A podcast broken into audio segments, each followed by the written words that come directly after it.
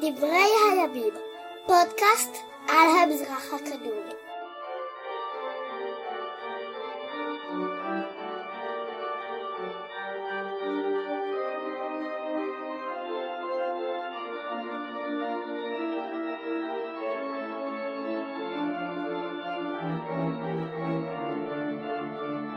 מוזיקה יפה, אבל צריך להתחיל.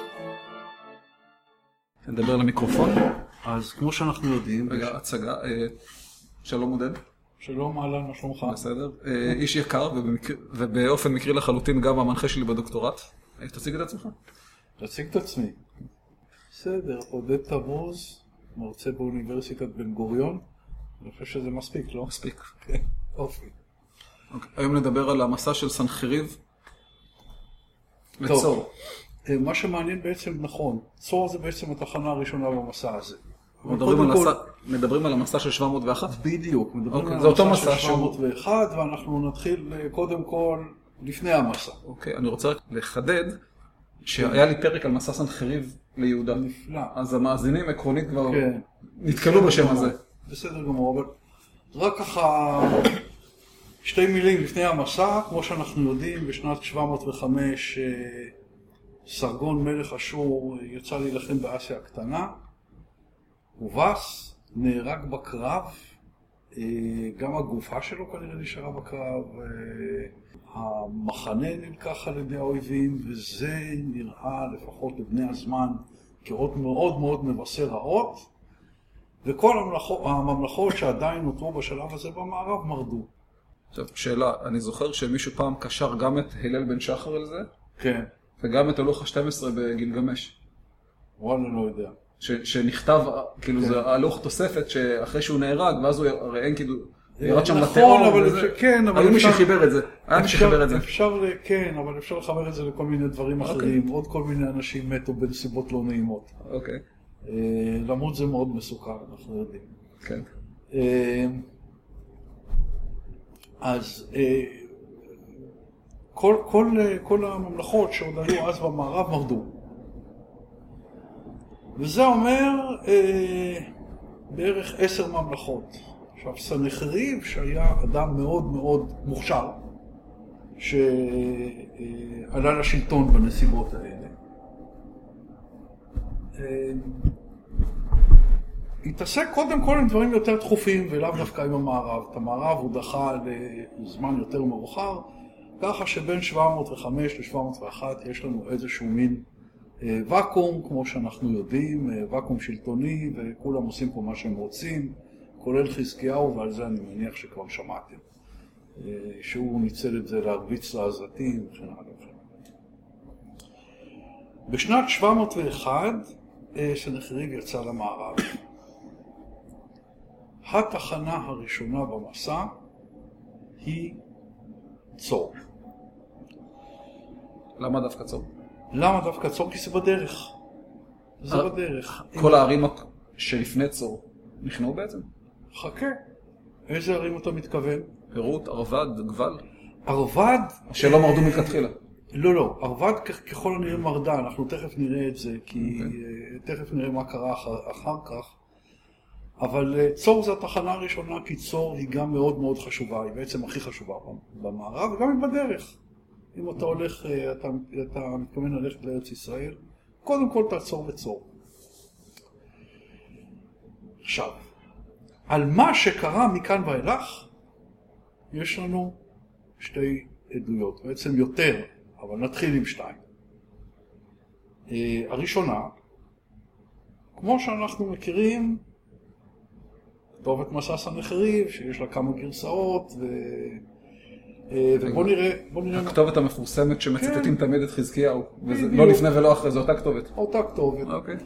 והנה בוא נראה מה אומר אה, סנחריב. מה אומר באמת? אוקיי. במסעי השלישי עליתי על ארץ חת. לו לי מלך צידון, אשר מורה הוד מלכותי המר אותו, ברח הרחק מעבר לים.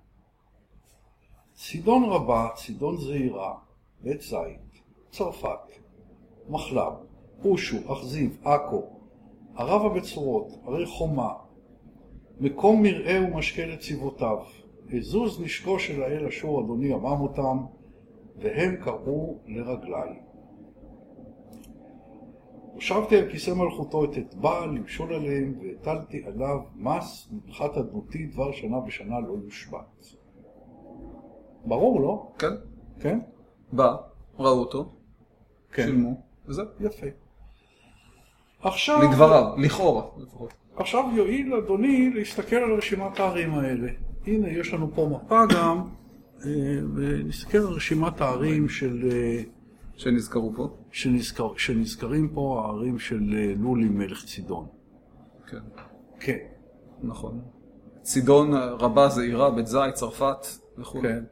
מה חסר? צור, צור, שהיא תקועה באמצע ולא נזכרת. שהיא תקועה באמצע ולא נזכרת. נכון. אז מה אנחנו מבינים מזה? שיש בעיה איתה. שיש בעיה איתה. לא כבש כנראה. בואו נראה, ש... נתחיל בזה שיש בעיה איתה. אוקיי. עכשיו בואו נראה מה אומר יוספוס. בקדמוניות היהודים. אנחנו קוראים מקדמוניות היהודים, אה, ספר שכחתי איזה, נדמה לי שמונה, אה, 283 ואילך, ומלך אשור עלה על סוריה כולה ועל פיניקיה ונלחם בהם. שמו של המלך הזה רשום בארכיוני הצורים, כי הוא יצא למלחמה על צור בימי מלוך אלולי. זה לולי. לולי. אוקיי. עליה גם מעיד מננדרוס שחיבר ספר דברי הימים והעתיק את ארכיוני הצורים לשפת ההלנים, וכך לשונו. והעלו לי שקראו לו הצורים בשם פועה מלך 36 שנה. כשפשעו אנשי קיטים, הוא עלה עליהם בצי, והחזירם למשמעתו. בימיו עלה שלמן עשר מלך אשור למלחמה על פיניקיה, כולה, וחזר לאחר שכרת ברית שלום עם כל הערים. וצידון וערכה וצור העתיקה וערים רבות אחרות שהסגירו עצמם בידי מלך אשור פשעו בצורים. אולם כשלא נכנעו הצורים מטעם זה, כלומר שכל השאר פשעו בהם, חזר המלך ועלה שוב עליהם. והפיניקים המציאו לו שישים ספינות ושמונה מאות שייטים. נגדם הפליגו הצורים ב-12 ספינות, ולאחר שפיזרו את ספינות יריביהם, לקחו כ-500 איש בשבי. מסיבה זו, עלו בצור מחירי כל צורכי המזון. כשנסוג מלך אשור, העמיד, העמיד שומרים ליד הנהר, וליד, ה- אני לא יודע מה שכתוב פה, שרברוב. שרברו, אין לי מושג מה זה, מה שזה לא יהיה. שימנעו את אנשי צור מלשאוב מים. הדבר נמשך חמש שנים, אולם אנשי צור נסעו בסבל זה ושתו מים מבארות חפורות. אלה הדברים הכתובים בארכיוני הצורים על שלמן עשר מלך אשור. רק רגע, אנחנו מדברים על סנחריב, לא?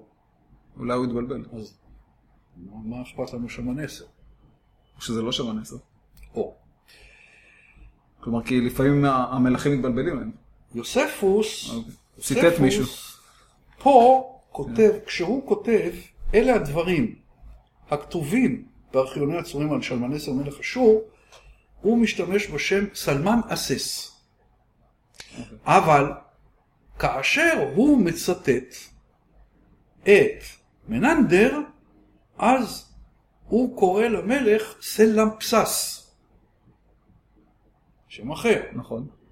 עכשיו, והמתרגם תרגם בכל מקרה אה? שרן עשר. המתרגם חשב שזה אותו אחד. אותו אחד, אז הוא תרגם אותו שם, אבל אה, במקור זה לא אותו שם. חשוב להדגיש שהוא כתב את הספר ביוונית, יוסף. כן, ודאי. אז מה אנחנו מבינים מזה? אנחנו מבינים מזה דבר אחד. יוספוס עצמו זיהה את המלך שמדובר בתור שלמן עשר. כנראה שלמן עשר חמישי. אבל כשהוא מצטט אסור לו לשנות אפילו מילה, כי אנשים יכולים לבדוק. אז הוא השאיר את השם סלמפסס בתוך ציטוט. הציטוט. אז השאלה עכשיו, האם אנחנו צריכים להסכים עם יוספוס או לא?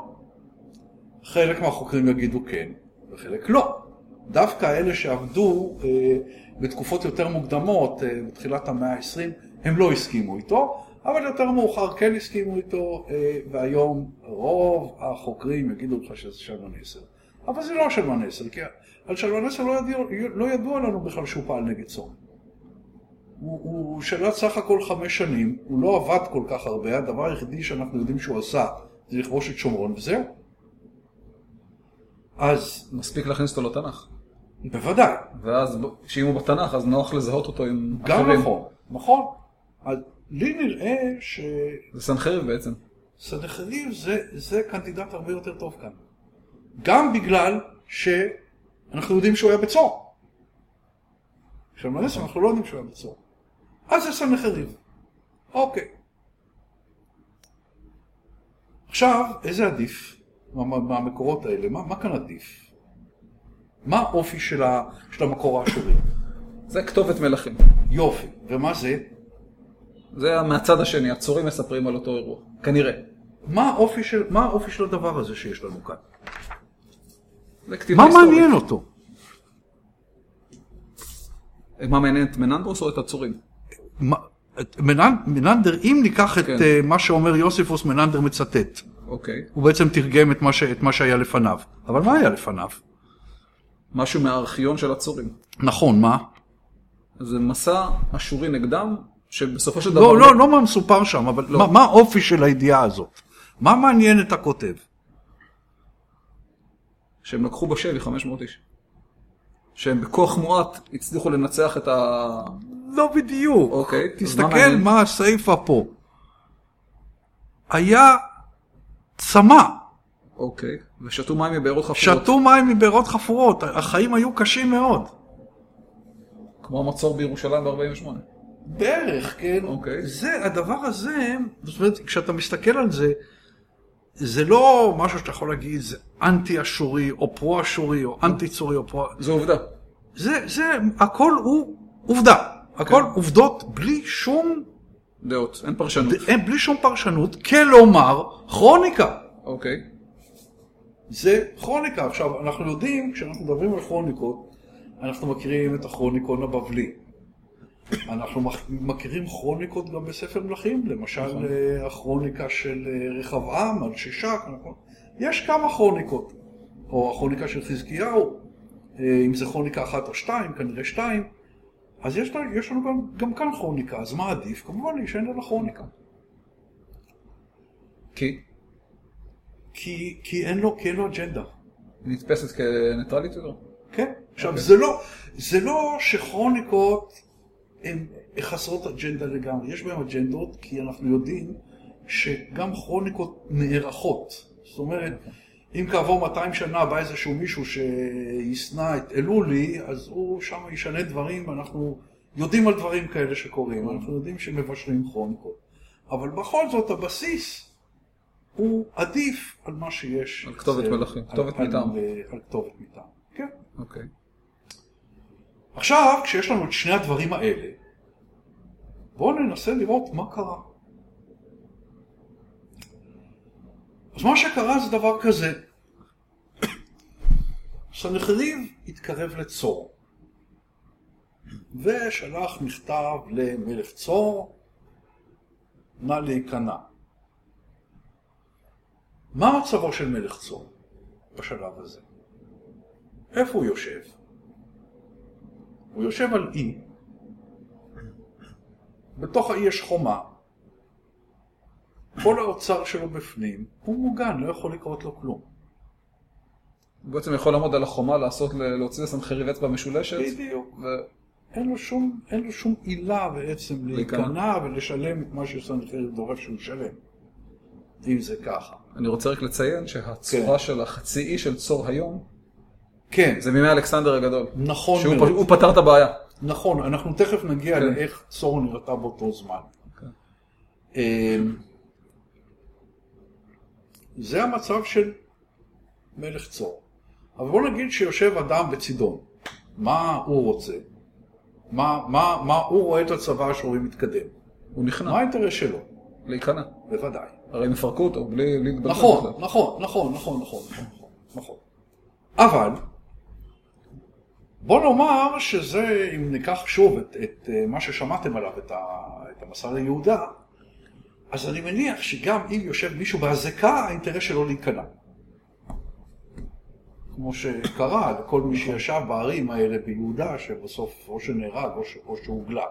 האינטרס של האנשים האלה הוא להיכנע, האינטרס של האנשים האלה הוא לא... אה, להילחם עד מוות. להילחם עד מוות. אה, אבל פה, לצורים, היה משהו שלא, יהודי, נאמר, גם אם הוא, גם אם הוא יושב באזעקה, אין לו, צ- אין, אין לו אפשרות לתקשר עם האשורים, להגיד להם, תשמעו, אני נכנע, אני בעצם לא, תעזבו אותי. ככל הנראה, לצורים הייתה אפשרות, לה- לה- בעצם. אולי נעצור לרגע, אוקיי. כי כן, אנחנו מדברים על הצורים.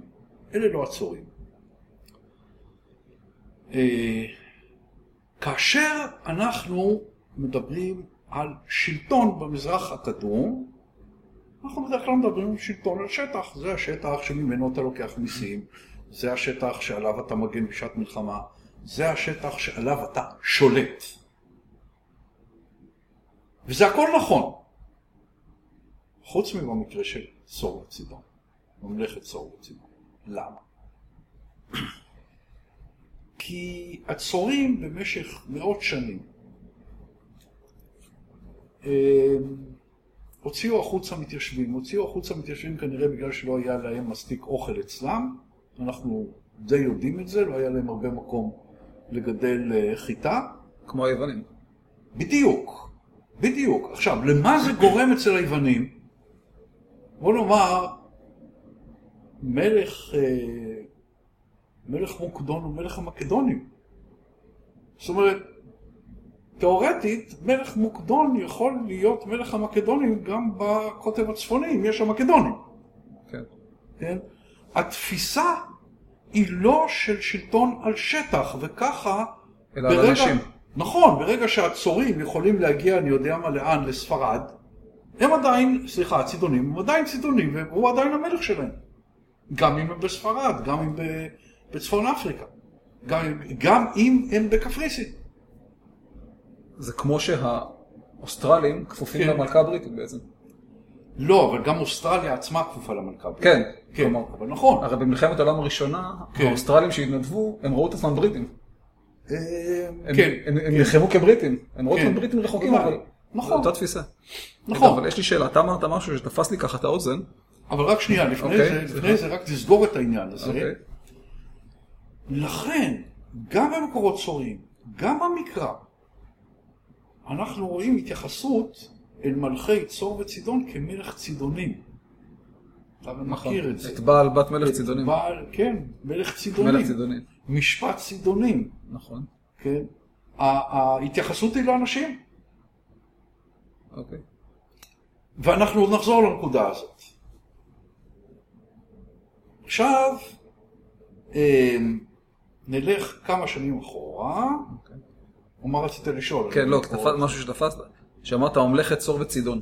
כן, הרי אנחנו לא פעם יודעים, או לפחות בתודעה, שזה שתי ערים נפרדות. כן, אז לא. אז לא, מתי שהם התפצלו. כן. אך- בדיוק ב-701. זו הנקודה, ש... זו נקודת הפיסוי. זו נקודת הפיצול. בעצם, אני... כי אתה רואה במקרא למשל, אה. כן.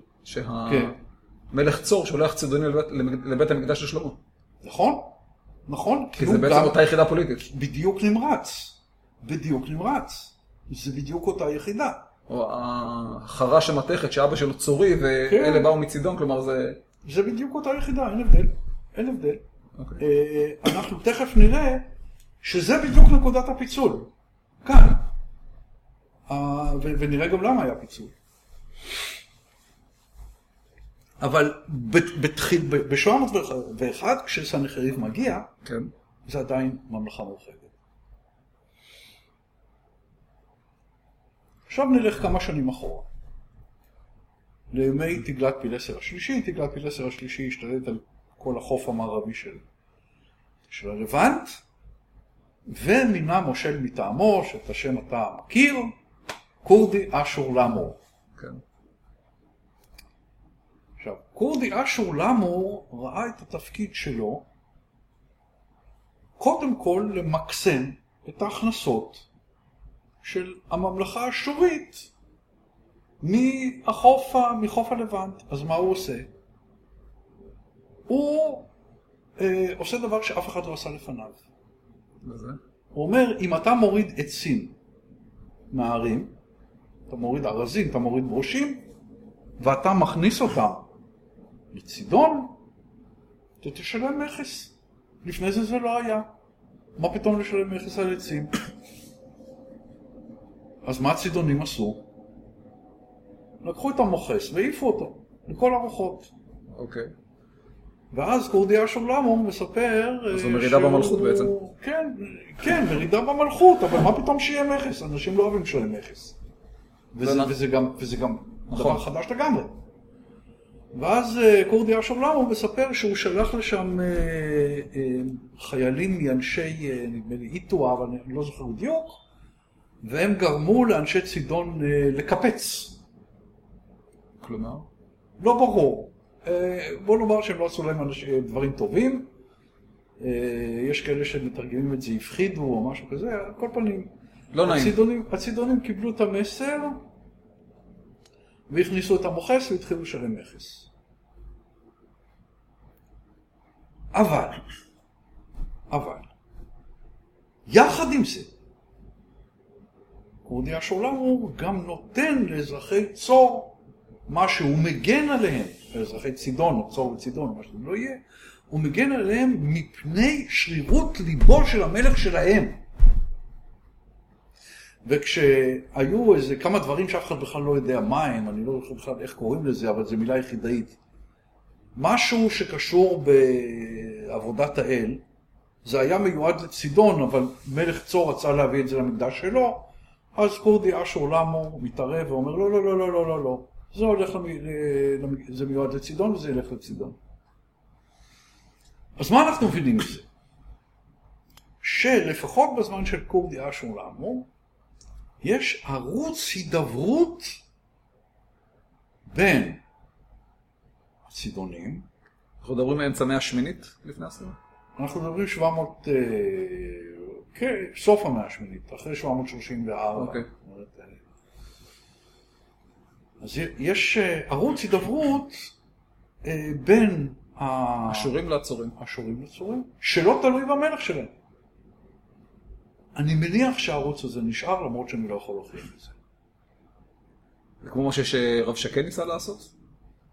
לפנות לאנשי ירושלים ישר לא דרך אם המלך? תרצה, אם תרצה, בהנחה שמה שכתוב על רב שקה הוא באמת היסטורי, וכן הלאה וכן הלאה וכן הלאה. לא, אני לא מדבר על- על עצם הנאום, אבל אבל הרעיון אותו רעיון. אני מניח בוודאי. שעצם, אני מניח שהפנייה הייתה כנראה. כן. אני לא יודע אם ציטטו אותו אחד לאחד, כן, או כן. שזה הרעיון- הדוטרונומיסט דחף את זה. הרעיון אותו רעיון. אוקיי. הרעיון הוא אחד לאחד אותו דבר. אה, אם אתה יכול לדבר, רק שכאן, מי שכנראה, היוזמה של מי ש- מי שהלך ודיבר הייתה של הצורר. אוקיי. אה, אה, זה לא אנחנו. זה לא אנחנו. אנחנו מוכנים להיק- להיכנע. כן. כן. אז מה אומר סנחריב? עכשיו, סנחריב אנחנו מכירים אותו. סנחריב, אה, כל ההתנהגות של סנחריב אומרת דבר אחד. הוא שנא מלחמות. כן. פשוט שנא את זה. איפה שיכול לחתוך חתך. זה היה טורח בשבילו. מה הוא כן אהב? הוא אהב לבנות, ובנקודה הזאת באמת אה, אה, אין, אין אף אחד שעלה עליו בעסק הזה. הוא בנה ובנה ובנה, אה, בנה דברים שלא עשו לא לפניו ולא אחריו. הרבה מאוד שנים. הרבה מאות שנים.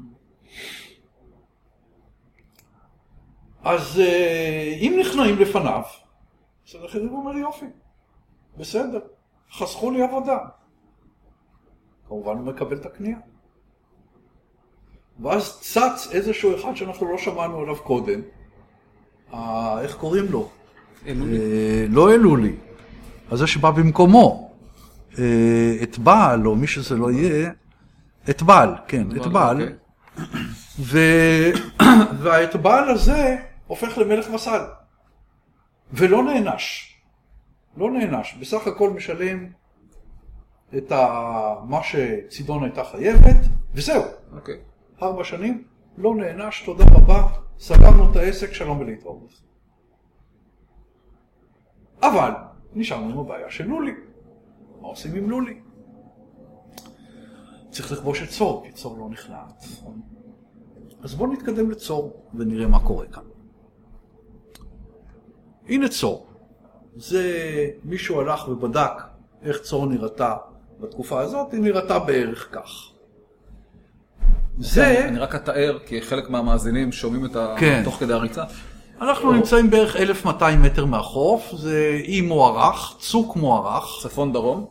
כן, צפון דרום, כאשר, אם תשים לב, המים ליד צור הם מאוד מאוד רדודים, פחות מחמישה מטר, אוקיי. כן? בכל, אה, נאמר, ב-200-300 מטר, פחות מחמישה מטר, והמים גם מאוד רדודים ליד החוף, כן? אבל אה, אה, ליד צור יש, אה, יש אה, חלק שהמים שם ממש ממש רדודים. ואנחנו בערך, נאמר, 1200 מטר מהחוף, פלוס מינוס, אוקיי? אוקיי. עכשיו, על צור עצמה, אנחנו יודעים שיש לה חומה.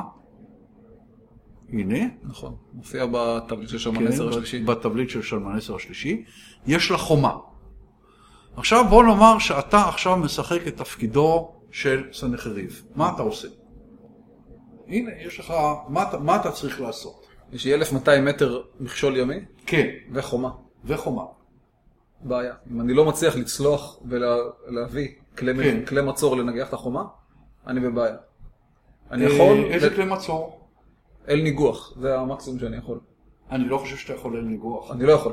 כי אל ניגוח אתה צריך גם מהנדסים, לעשות לו סוללה. אתה, כל מה שאתה יכול להביא, במקרה הטוב לפי דעתי זה סולמות, לא יותר. אוקיי, אז או שפשוט אני מנסה להרעיב אותם, או מצור. זה כבר, אה, אם אתה רוצה להרגיב אותם זה יהיה לך קצת קשה. כי יש להם צי. אני צריך צי מספיק שיתגבר על הצי שלהם. בדיוק, מספיק אונייה אחת שהולכת ומלאה באמפורות של מים וסגרנו את כל הסיפור. אה. אני צריך צי, בקיצור. כן, אתה, או, אם אם אתה רוצה להרעיב אותם, כן. אבל אתה סנחריב, אין לך זמן. אין לי זמן. אין לך זמן, אתה צריך לחזור הביתה. כן? אז מה תעשה? אתה תגיד לפיניקים שנכנעו כרגע, לצידונים שנכנעו כרגע, חבר'ה, תביאו את כל הספינות שיש לכם. ואתה תעמיס את כל הספינות האלה עם חיילים. הנה, מארגן צי, בדיוק. וזה מה שכתוב נכון? אצל יוספוס. אצל יוספוס, וזה כנראה מה שהוא עשה. עכשיו בואו נהפוך את העסק. בואו נראה מי הכוח שכנגד. כמה ספינות יש לצורים? כתוב אצל יוספוס. נכון. 12. 12. יש גם אה, וריאנט שכתוב שם 2, אבל נעזוב. נתייחס ל-12. 12 ספינות. אה, ואז באים כל החוקרים ואומרים, רק רגע, מה, 12 ספינות מול 60 ספינות, איך הצורים ניצחו? של איזה ספינות? או, יפה. איזה ספינות? אצל השומעים ברור לנו איזה ספינות. איזה ספינות אצל הצורים? של המלחמה. יפה. ספינות מלחמה. תשמע, זה כמו להעמיד נושאת מטוסים מול... אני יכול להביא אלף סירות גומי, זה זה עדיין, אלף מול אחד, עדיין. כן. אני הייתי משתמש ב- ב- בפרפרזה אחרת, אוקיי. הייתי אומר שזה כמו לטעון של אה, 60 כבשים, יש יתרון מכריע על 12 זאבים. מבין. כן. אה, אוקיי, אהבתי את הדימוי. בדיוק, כן. הנה ספינת המלחמה, אה, זה מתבליט אשורי שנמצא ב- בבריטיש מיוזיאום. זה התבליט הוא של סנחריב, משום שיותר מאוחר הצורים בנו בשבילו כזה, כשהם נהיו שוב חברים. כן. רואים פה אגב ספינה- ספינה עם אה, חלונות וחותרים, כלומר ספינה, חבר'ה אה, רציניים. כן. עכשיו בואו נחשוב מה הספינה הזאת, איך הספינה הזאת בכלל נראית, כן? מה שאנחנו רואים כאן זה ש- שתי, שתי שורות של חותרים בכל צד, אוקיי. כאשר בכל, צור, בכל שורה יש 20 חותרים. או. זה הרבה. 20 חותרים. ביחד, כמה? כמה חותרים יש שורות? לנו? כמה שורות יש? יש לנו, סליחה, יש לנו עשרה חותרים פה, שניים, יש אוקיי. עשרה חותרים, עשרים חותרים בכל צד, סך הכל ארבעים שייטים. 40 שייטים. ארבעים שייטים. אוקיי. עכשיו, הדבר הזה הוא בנוי כמו מגש, מאוד מאוד רחב, ומה שמבדיל אותו בעיקר, יש כמובן לוחמים למעלה עם מגינים, אבל כן. זה לא בעייתי, כי אני מתאר לעצמי שגם בספינות של האשורים היו אה, לוחמים. ספינה נוגחת? זהו. אתה רואה את הקוץ הזה. זה כן. כן. מה שמבדיל את האחד מהשני. איל ניגוח. הנגיחה. עכשיו, תחשוב שהדבר הזה אין לו שוקה בכלל, ו-40 חותרים, כל אחד, מטיסים את אה, זה. כל אחד בריון קשקשים. זה צובר מתחילים תנופה ו- להזיז את זה, זה בלי עין הרע צובר תנופה. כן. זאת אומרת, זה יכול להגיע לשמונה, תשעה קשרים. אה, כמה זה בקילומטר? תוך תכפיל ב-1.8. אוקיי. כן, 1.8 או 1.6, אני לא זוכר. אה, על כל פנים, גם כשזה מרביץ מכה, זה מרביץ מכה. זה מספיק להרביץ כאן. כן. כאשר הדבר הזה בנוי מברונזה, אוקיי. העין לנגיחה עצמה. הנשק הזה, שפעם ראשונה בהיסטוריה אנחנו רואים, אנחנו רואים, אותו, בשימוש, אנחנו רואים אותו בשימוש, אנחנו מניחים שהשתמשו בו, תכף נראה גם למה. כאן אוקיי. היה כל כך יעיל, איל הנגיחה הימי היה כל כך יעיל, עד שהשתמשו בו אומנם בהפסקות, עד אמצע המאה ה-19. כן. ופה אתה רואה שימוש בעיל נגיחה, בקרב ימי, ב... סליחה, לא אמצע, סוף המאה ה-19, 1879. 1879, בקרב בין ספינה פרואנית, ספינת קיטור פרואנית, מה? לבין ספינה צ'יליאנית, כמובן. איקיקה. ספינה- כן, מלחמת הפסיפיק, נכון. נכון. פרו לצ'ילה. כן. עכשיו, רק מה שאני רוצה להגיד לך, כן. שהספינה הזאת, ה- הפרואנית, שניצחה בקרב הזה, יותר מאוחר נפלה שלל בידי הצ'יליאנים, ומשמשת את הצי הצ'יליאני עד היום, משומשת במצב טוב, או. הנה היא. יפה. כן. אמ, גם יותר מאוחר בנו ספינות עם איל נגיחה. האחרונה, הספינה האחרונה שנבנתה, אה, שידועה לי, שנבנתה עם איל נגיחה, זה הספינה הזאת, ספינת הצי הגרמני אמדן. אתה רואה את איל הנגיחה שלה כאן. אה, אומנם הספינה הזאת הייתה לה, יש לה סיפור מדהים, היא הייתה אחת, אחת הספינות היותר מוצלחות אה, של הצי הגרמני במלחמת העולם הראשונה, לא בגלל איילה נגיחה, אלא בגלל שהיה לה רב חובל מוכשר כמו שד. אבל אה, נעזוב את זה, נחזור לענייננו. רגע, מה שהרג את איילנד גיחה זה התותחים והטילים בעצם? או התותחים כבר? כן ולא, טווח. משום שכאן כבר היו תותחים. אוקיי. כאן כבר היו תותחים. השאלה היא, ברגע שיש תותחים, עכשיו השאלה היא אם התותחים מספיק חזקים לפצפץ את הספינה השנייה. בדיוק, וכל עוד הספינות היו מעץ, אז ודאי שאין צורך בעין נגיחה, כי התותחים יעשו אוקיי. את העבודה לפני כן, אבל הספינה הזאת, הספינה משוריינת. ממתכת, אוקיי, היא אז- משוריינת. אז צריך משהו שיפרק אותה. אז, אז, אז היא, היא לא רק שאי אפשר לעשות לה כלום עם תותחים, אלא שהיא עצמה יכולה להשתמש בעיל, וזה אוקיי. מה שהיא עשתה. כן, היא השתמשה בעיל הנגיחה, והתותחים של הצ'יליאנים לא מי יודע מה הועילו. כן. אה, ב- בקרב הזה. אה, נחזור עכשיו אוקיי. לצורים. אה, בתקופה הצורית איילה נגיחה, שוב, ככל הנראה, ככל הנראה איילה נגיחה לא הוצא כאן, ככל הנראה זה יבוא מיוון. אה, אנחנו לא יודעים על קרבות אה, ימיים ביוון בתקופה הזאת כלום, יכול להיות שהיו, יכול להיות שלא. אה, מה שדי ברור הוא שכאן השתמשו באיילה נגיחה.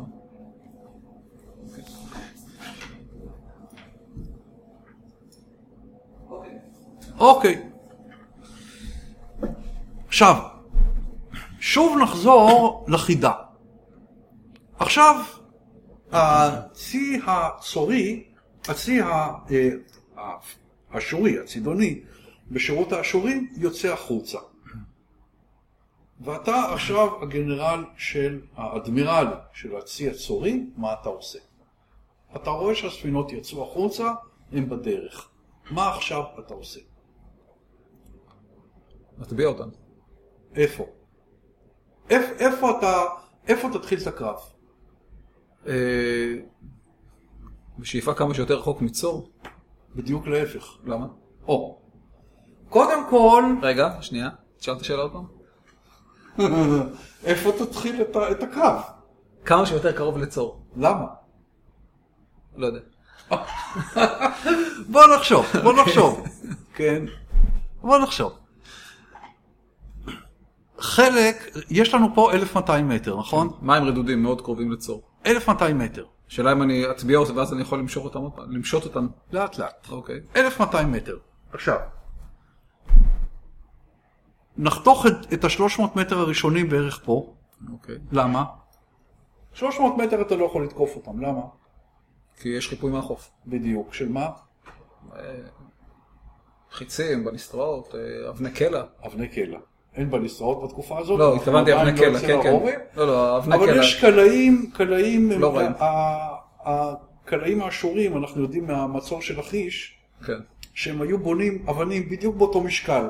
אם היו להם אבנים באותו משקל, הם גם ידעו איפה האבן נופלת. כן, זאת אומרת, אפשר היה לאמן אותם להפיל אבן בדיוק איפה שהם רוצים שהיא תיפול. כן. אז בתנאים האלה אני לא הייתי מתעסק יותר מדי עם הצי הזה קרוב לחוף. קרוב לחוף של אושו או מה שזה לא יהיה. עכשיו. אם אני אתפוס אותם באמצע התעלה, נאמר 600 מטר, הם עדיין יכולים לברוח, הם רואים שאני מתקרב, הם יכולים לברוח, להגיע לטווח שמגונן עליהם, אני רוצה להשמיד אותם. כן. לכן אני אתפוס אותם קרוב מאוד לחוף. עכשיו, גם השוקה של ספינות המסע... הוא לחוף גם של צור. לא- כן. אוקיי. ה- השוקה של ספינות המסע הוא גם לא מי יודע מה אה, עמוק. עמוק, הוא מקסימום מטר, אבל השוקה של ספינות הקרב הוא פחות מזה, הוא חצי מטר. זאת אומרת שאני יכול לתמרן איפה שאני רוצה, נכון.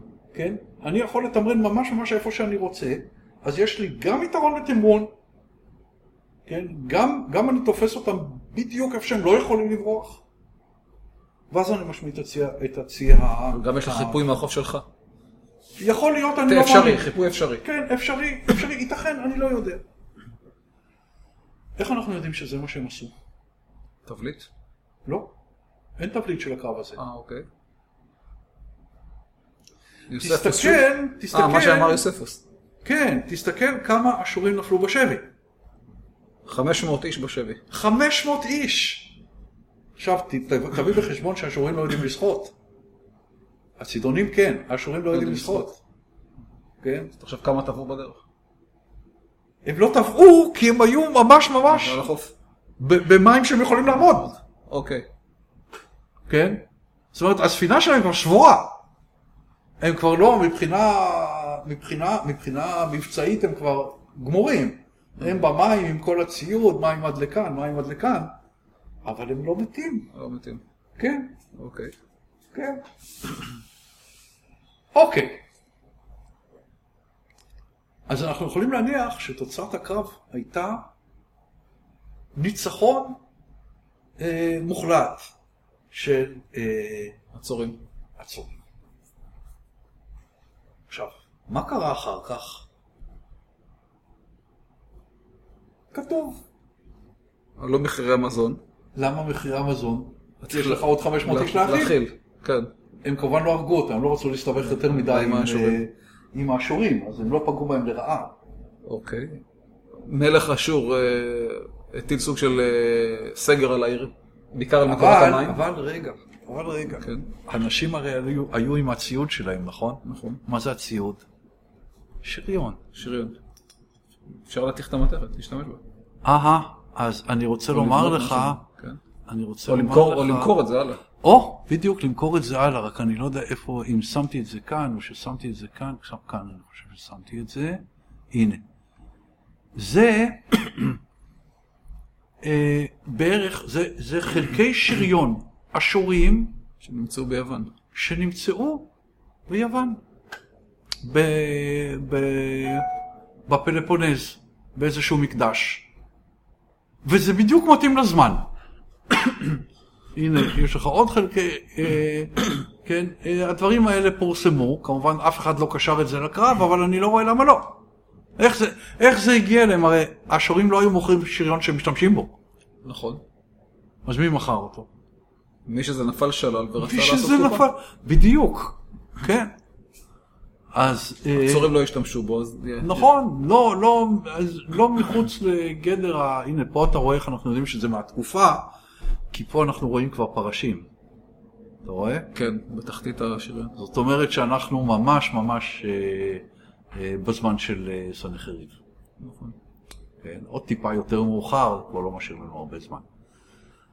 אוקיי, עכשיו נחזור למה שקרה בקרב עצמו. אחרי הקרב. מה קרה אחרי הקרב?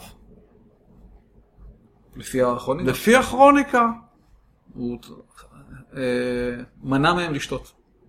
הוא מנע מהם לשתות, אבל הם עמדו בזה. עמדו בזה.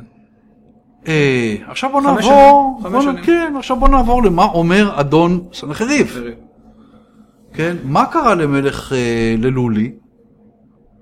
ברח הרחק מעבר לים. אהה, ברח הרחק מעבר לים. ולא רק שהוא, שהוא ברח כ- הרחק מעבר לים, אלא שאפילו אה, אה, סנחריב טרח לתעד את זה בצורה ויזואלית. כן. איך הוא בורח, בורח מעבר לים.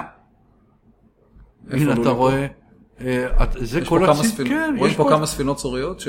ואתה רואה דרך אגב שחלק מהספינות הן ספינות קרב. כן. ולמעלה כתוב שלולי ברח, ופה אתה רואה שמעבירים פה תינוק, אז אולי זה יורש העצר, אה, מצור, שוב אתה רואה את החומה של צור כאן, אז אפשר להניח שלולי עלה עם המשפחה, האישה והילדים, והפליג לתוך הים. בעצם סנחריב ואנשי צור סגרו עסקה מעל הראש של לולי. לא. אלא? או, למה הוא ברח? אם הם- הם הודו בה, ניצחו בקרב מי בצורה- אמר לך שהוא ברח? סנחריב. אתה כרגע החלטת שהוא ברח. אוקיי. סנחריב אמר שהוא ברח. אז אולי הוא לא ברח. בוא נחשוב. לולי הוא מלך הצידונים. אוקיי, הוא יכול להיות מלך הצידונים בכל מקום שיש בו צידונים. נכון. אז אם זה כך, מה ההיגיון לשבת במקום שיש בו רעב ומים מעופשים, כשאני יכול לקחת את הצי ולעבור דירה בקפריסין? אוקיי. אז הוא לא ברח, הוא מיוזמתו. הוא פשוט עבר דירה. אוקיי, מעניין. הוא פשוט עבר דירה. לא היה לו שום, שום סיבה לברוח, שום דבר לא איים עליו. אבל ברגע שהשורים רואים את הצי הצורי עכשיו, כי עכשיו יש לנו שתי ממלכות, את הצי הצורי כן. מפליג מצור, הם מפצים על התבוסה שלהם בקרב באמצעים אידיאולוגיים. הנה הוא ברח. אוקיי. כן? זהו. כלומר, ומנציחים את זה בצורה מאוד מאוד... לקח, לקחו אירוע שלא קשור אליהם ולקחו את הקרדיט. בוודאי, כמקובל. בוודאי, כמקובל. כן. ומאותו רגע, צור וצידון הם ממלכות נפרדות. בצור יש מלך משלהם ולצידון מלך משלהם. בדיוק. זה בדיוק מה שקרה. כשהמלך של צידון כפוף לאשורים, המלך של צור עוד לא.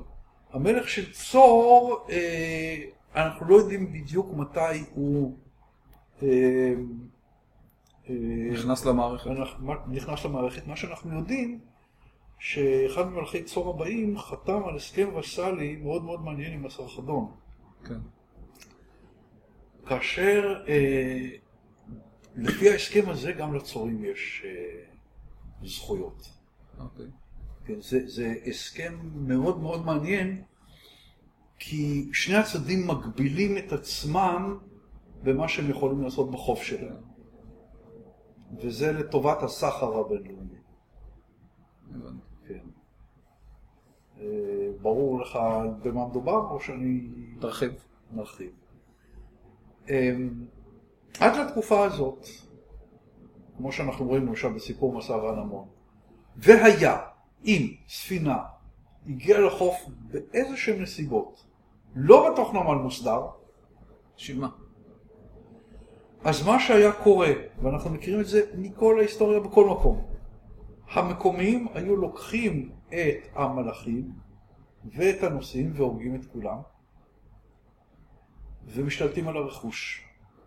הסיבה שהם הורגים את כולם זה שלא יהיה מי שיבוא ויתבע את הרכוש חזרה.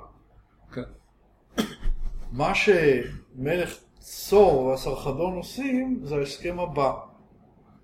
אם זה קורה, כלומר ספינה שורית סרה לחוף שלא בנמל מוסדר, בצור, אתה מלך צור תיקח לעצמך את כל הרכוש, ואת האנשים. אבל אל תפגע באנשים, ואני אעשה אותו דבר.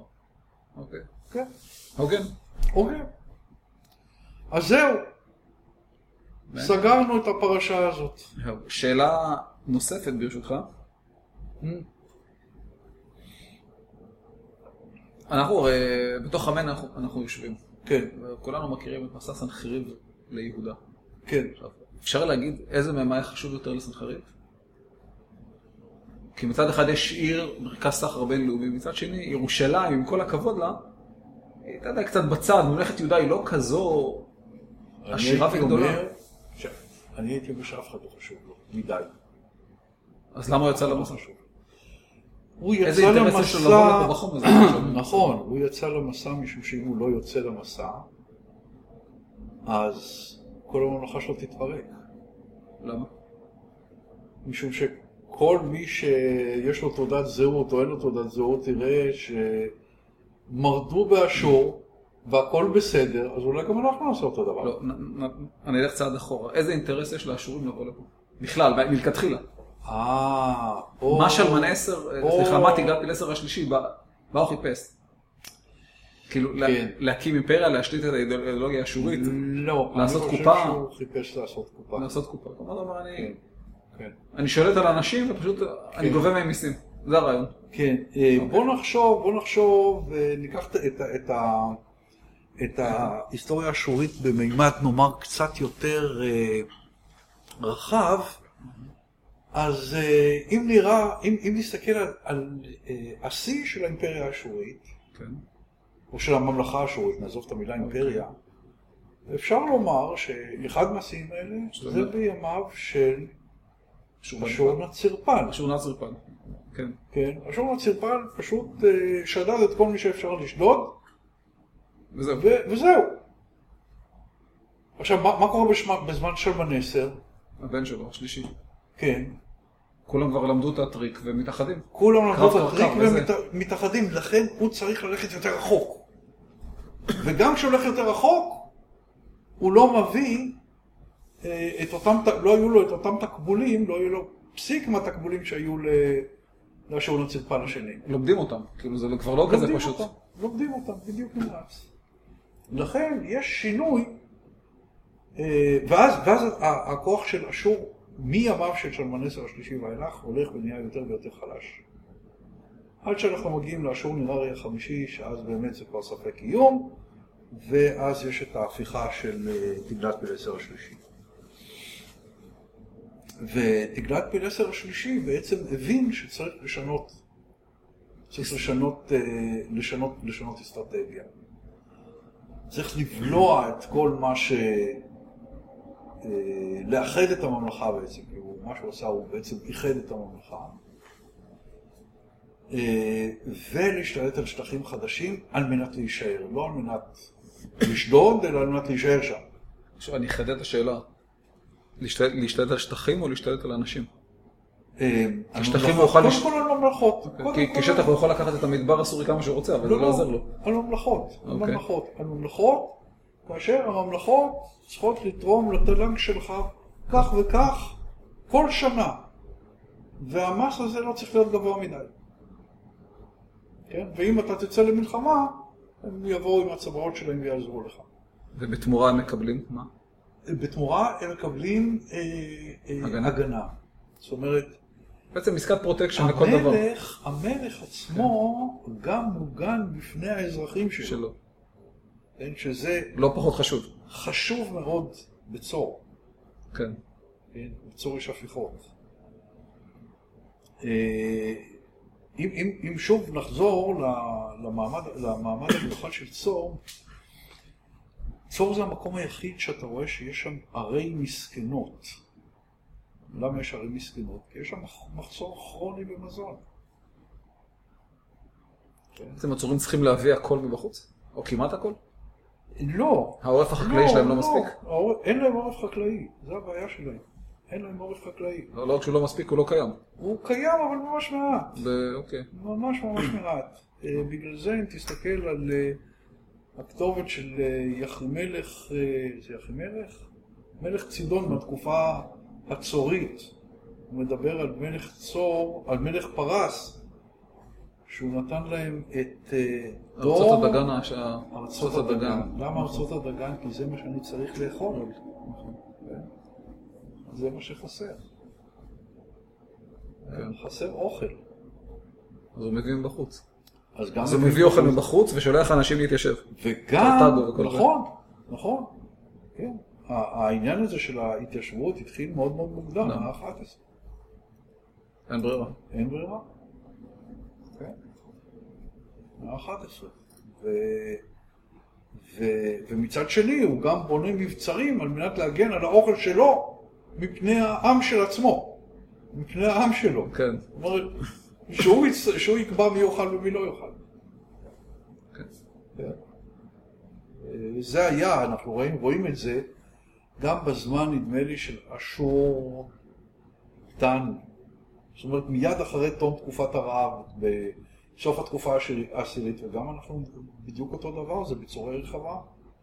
בדיוק אותו דבר. לשמור על האוכל. שמור על האוכל. כן. רק שאצלם זה היה בגלל שהם כרגע גמרו תקופת יובש. אה, כן. אצל הצורים זה כרוני. הם חייבים. חייבים. אחרת הם מתים. כן. הבנתי. אוקיי. עכשיו, אני מבין בעצם שהישגי המסע שהוא הרגיע את השטח, חזר לנינווה והתחיל לבנות. אמ, מבחינתו כאילו הוא סגר את הפינה הזאת וחזר לעשות מה שהוא אוהב באמת. בדיוק, שזה לבנות כל המנהרות מים והזה. בדיוק. לבנות, לבנות, בעיקר לבנות, אה, אה, לבנות גם, גם, אה, גם אה, מנהרות וגם אקוודוקטים, וזה לא היה לפניו, לא היה אחריו. אני לא יודע על אקוודוקט אחרי ימי- ימי סנחריב עד מאוד מאוחר. עד התקופה הרומית, לא? נראה לי. אני לא, לא, לא מכיר אקוודוקטים לפני כן. רגע, והוא העביר את ה- בעצם את הבירה לנינווה ובנה אותה מחדש? אה, כן, זה בערך מה שהוא עשה. כן.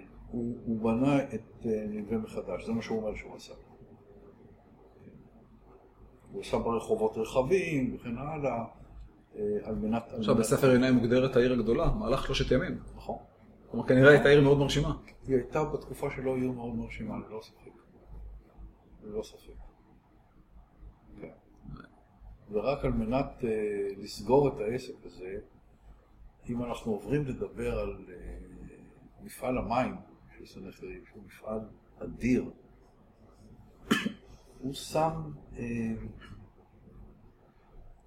לוח בכ- בכניסה, איפה שבמקום מוצא המים. ושם הוא הלל ושיבח את המעשה שלו, שהיה להציף את בבל על מנת להשמיד אותה עד היסוד.